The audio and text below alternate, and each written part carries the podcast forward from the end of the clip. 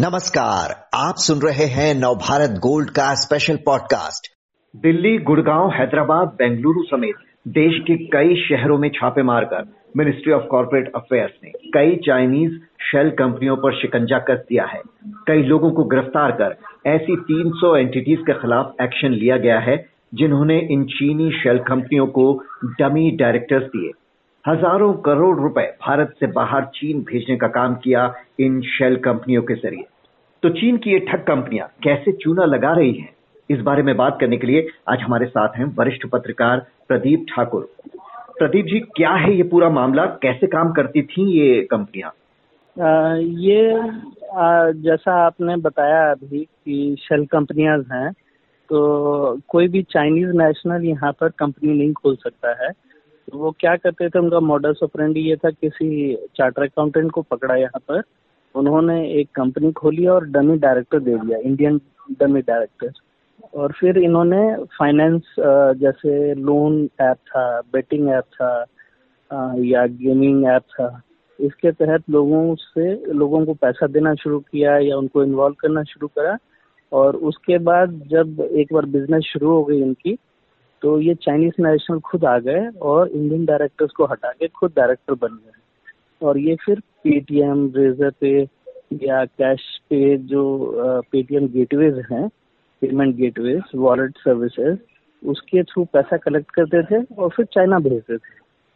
और करीब एक इंस्टेंस में इन्होंने पेटीएम से करीब 600 करोड़ रुपए भेजे थे चाइना और एक हैदराबाद का जैसे आपने ज़िक्र करा तो हैदराबाद में एक इन्होंने बेटिंग ऐप का पकड़ा था केस इन्फोर्समेंट डायरेक्टरेट ने उसमें इन्होंने 1300 करोड़ रेवेन्यू कलेक्ट करे थे इंडिया में और उसको इस तरह से ये क्रिप्टो करेंसीज में भी कन्वर्ट करते थे। एक दूसरा मनी लॉन्ड्रिंग का तरीका है और उसको फिर वापस ये टैक्स हेवन में कंपनी रजिस्टर करके वहाँ भेज के फिर वापस चाइना भेजते थे या फिर हांगकांग भेज के वहाँ से भेजते थे चाइना तो इस तरह से ये मॉडल ऑफ़ था और ये चल रहा था काफ़ी दिनों से।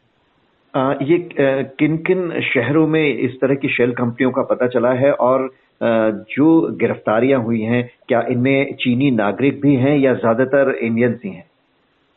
तो इसमें गिरफ्तारियाँ जो हुई थी उसमें हैदराबाद में एक चीनी नागरिक भी हैं और एक इंडियन नागरिक भी है जो क्रिप्टो करेंसी में कन्वर्ट करके इनको पैसा वापस भेज रहा था। वो अहमदाबाद में पकड़ा गया था और बेंगलोर में जैसे आपने बताया, दिल्ली में तो ऐसे कई जगहों पे इन्होंने चाइनीज़ नेशनल्स को भी पकड़ा है और चाइनीज़ नेशनल दो तीन को या चार को पकड़ा है इन्होंने, बाकी सब चाइना बेस्ड हैं, वो निकल गए, ये मिले नहीं यहाँ पर। तो इनके इस गोरख धंधे के बारे में पता कैसे चला? किस तरह से ये कार्रवाई हुई है? तो शुरुआत ऐसे हुई कि लोन ऐप आपने सुना होगा कि हम्म। आज के दिन में लोन ऐप है उसके तरह आप लोन ले लीजिए और फिर ये लोग उसका पूरा कॉन्टैक्ट एड्रेस ले लेते हैं और कॉन्टैक्ट लिस्ट में सबको वो आपके बारे में जब आप डिफ़ॉल्ट करते हैं तो वो हैरेस करना शुरू कर देते हैं और इस तरह से दो तीन केसेस आए या चार या आधे दर्जन ऐसे केस हो गए जो सुसाइड करने लगे लोग ये जो ह्यूमिलेशन उनको होने लगा फैमिली में फ्रेंड्स में तो एफआईआर दर्ज हुई पुलिस ने।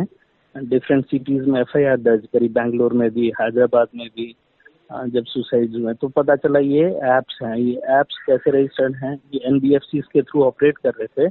जो डिफंक्ट एन एफ़ होते थे, उनको ये खरीद लेते थे इस तरह से चाइनीज़ नेशनल्स और फिर उसमें खुद डायरेक्टर बन जाते थे जैसे एक्सप्लेन करा पहले मैंने हम्म। तो उस एफ़ आई आर के तहत जब इन्वेस्टिगेशन शुरू हुई तो पता चला ये एक दो करोड़ या पचास सौ करोड़ का मामला नहीं है या हज़ारों करोड़ का मामला है और हज़ारों करोड़ जा चुके हैं इंडिया से बाहर और सब इलीगली गए हैं जी, और ये बताया जा रहा है कि ये लोग जो डमी डायरेक्टर्स के नाम भेजते थे, वो कुछ ऐसे लोगों को टारगेट करते थे जो छोटी मोटी कहीं नौकरियाँ कर रहे हैं, ज़्यादा पढ़े लिखे नहीं है या बिल्कुल ही पढ़े लिखे नहीं है। ये कुछ एक खेल आ रहा है और बोधगया से इनके सरगना को भी पकड़ा गया है जो कंपनियाँ खोलने में इनकी मदद करता था। हाँ तो ये शेल कंपनियों का तो लॉन्ग हिस्ट्री है। ये पहली बार ऐसा हो रहा है कि ये चाइनीज़ को हेल्प कर रहे थे। शेल कंपनीज़ अभी भी मनी लॉन्ड्रिंग में इन्वॉल्व है, कलकत्ता बेस्ड हैं या बिहार बेस्ड हैं या दिल्ली बेस्ड हैं, जो इंट्री ऑपरेटर्स का काम करते हैं। आपको एक कंपनी दे देंगे और वो कंपनी से आप ब्लैक मनी वहाँ जमा करिए और आपको वो चेक के थ्रू जिस कंपनी में कहेंगे, उस कंपनी में आपको दे देंगे लोन और बाद में आपको लोन वापस नहीं करना होता। ये बेसिकली एक शेल कंपनी इसी को कहते हैं हम इस तरह का मनी लॉन्ड्रिंग करते हैं। तो शेल कंपनी डिफरेंट सिटीज़ में मोस्टली कलकत्ता से ऑपरेट होता है शेल कंपनी और जिस तरह से लगातार अभी भी कई मामले आ रहे हैं लोन ऐप के फ्रॉड तो लगातार रोज कहीं ना कहीं से रिपोर्ट हो ही रहे हैं। इसका मतलब अभी भी और कई शेल कंपनियाँ चल रही हैं, जिस वजह से ये सब मामले सामने आ रहे हैं। आगे भी एक्शन और भी लोगों के खिलाफ करने की तैयारी है? तो ये जब इस तरह के दो तीन चाइनीज़ नेशनल अरेस्ट हुए और ये बेटिंग या गेमिंग ऐप या फिर लोन ऐप्स का पता चला तो ये पता चला इन्वेस्टिगेशन में ये बहुत बड़ा रैकेट है। जैसे आपने बताया, हज़ारों करोड़ वापस जा चुके हैं चाइना में यहाँ से कलेक्ट करके। तो ये फाइनेंस मिनिस्ट्री ने फिर इसको सारे एजेंसियों को इन्वॉल्व करा। जैसे एस एफ़ आई ओ का आपने नाम ज़िक्र करा ईडी कर रही है इनकम टैक्स कर रही है। तो डिफरेंट एजेंसीज आरबीआई का ये लैक्सिटी भी है फाइनेंशियल इंटेलिजेंस यूनिट का जो सस्पिशियस ट्रांजैक्शन को मॉनिटर करता है, उसका भी लैक्सिटी नज़र आया। तो फिर ये एक सरकार की तरफ़ से यूनिफाइड इन्वेस्टिगेशन की तरह शुरू हुआ है, जिसमें सारे एजेंसीज इन्वॉल्व हैं। और पता चला ये आपके इकोनॉमी में एक तरह से इन्वेजन था चाइनीज़ का इनडायरेक्टली आप ही के लोगों को यूज़ करके। जी। अभी तक की जो कार्रवाई हुई है, वो क्या हुई है उसमें, क्या कार्रवाई होगी इन लोगों के खिलाफ और आगे अब मामला कहाँ जाता दिख रहा है, आगे क्या कार्रवाई बड़ी लेवल पे हो सकती है और? तो अभी जैसे ईडी और ये सब एस एफ़ आई ओ के इन्वेस्टिगेशन में आया तो इसमें कॉरपोरेट अफेयर्स मिनिस्ट्री जिसका काम है कि सारे कंपनीज़ या एन या रजिस्टर्ड कंपनीज़ को रेगुलेट करने का, या एनबीएफसी को रेगुलेट करता है रिज़र्व बैंक ऑफ़ इंडिया तो इन लोगों का अब इनको सरकार ने कहा है कि आप सारे ऐसे एन को उठाइए जो डमी डायरेक्टर थे या डिफंक्ट थे बहुत दिनों से और सडनली ऑपरेशन में आ गए और बहुत सारा पैसा इसमें आ रहा है या ट्रांजेक्शन हो रही हैं।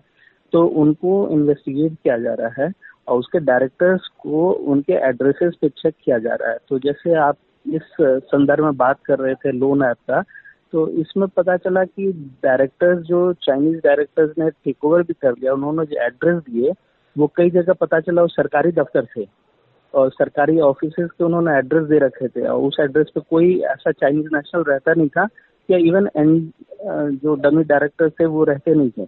तो अब इन सब की चेकिंग कर रहे हैं सरकार डिफरेंट एजेंसीज जितने इस तरह के कंपनीज़ हैं, जो सस्पिशियस हैं जिनका पहले कोई ट्रांजेक्शन नहीं था और सडनली हज़ार करोड़, सौ करोड़ का ट्रांजेक्शन शुरू हो गया। जी तो शेल कंपनी बनाकर फर्जी कारोबार चलाने वालों पर शिकंजा कसा जा चुका है, जो करोड़ों रुपए का चूना देश को लगा चुके हैं। बहुत बहुत शुक्रिया प्रदीप ठाकुर जी विस्तार से इस जानकारी के लिए।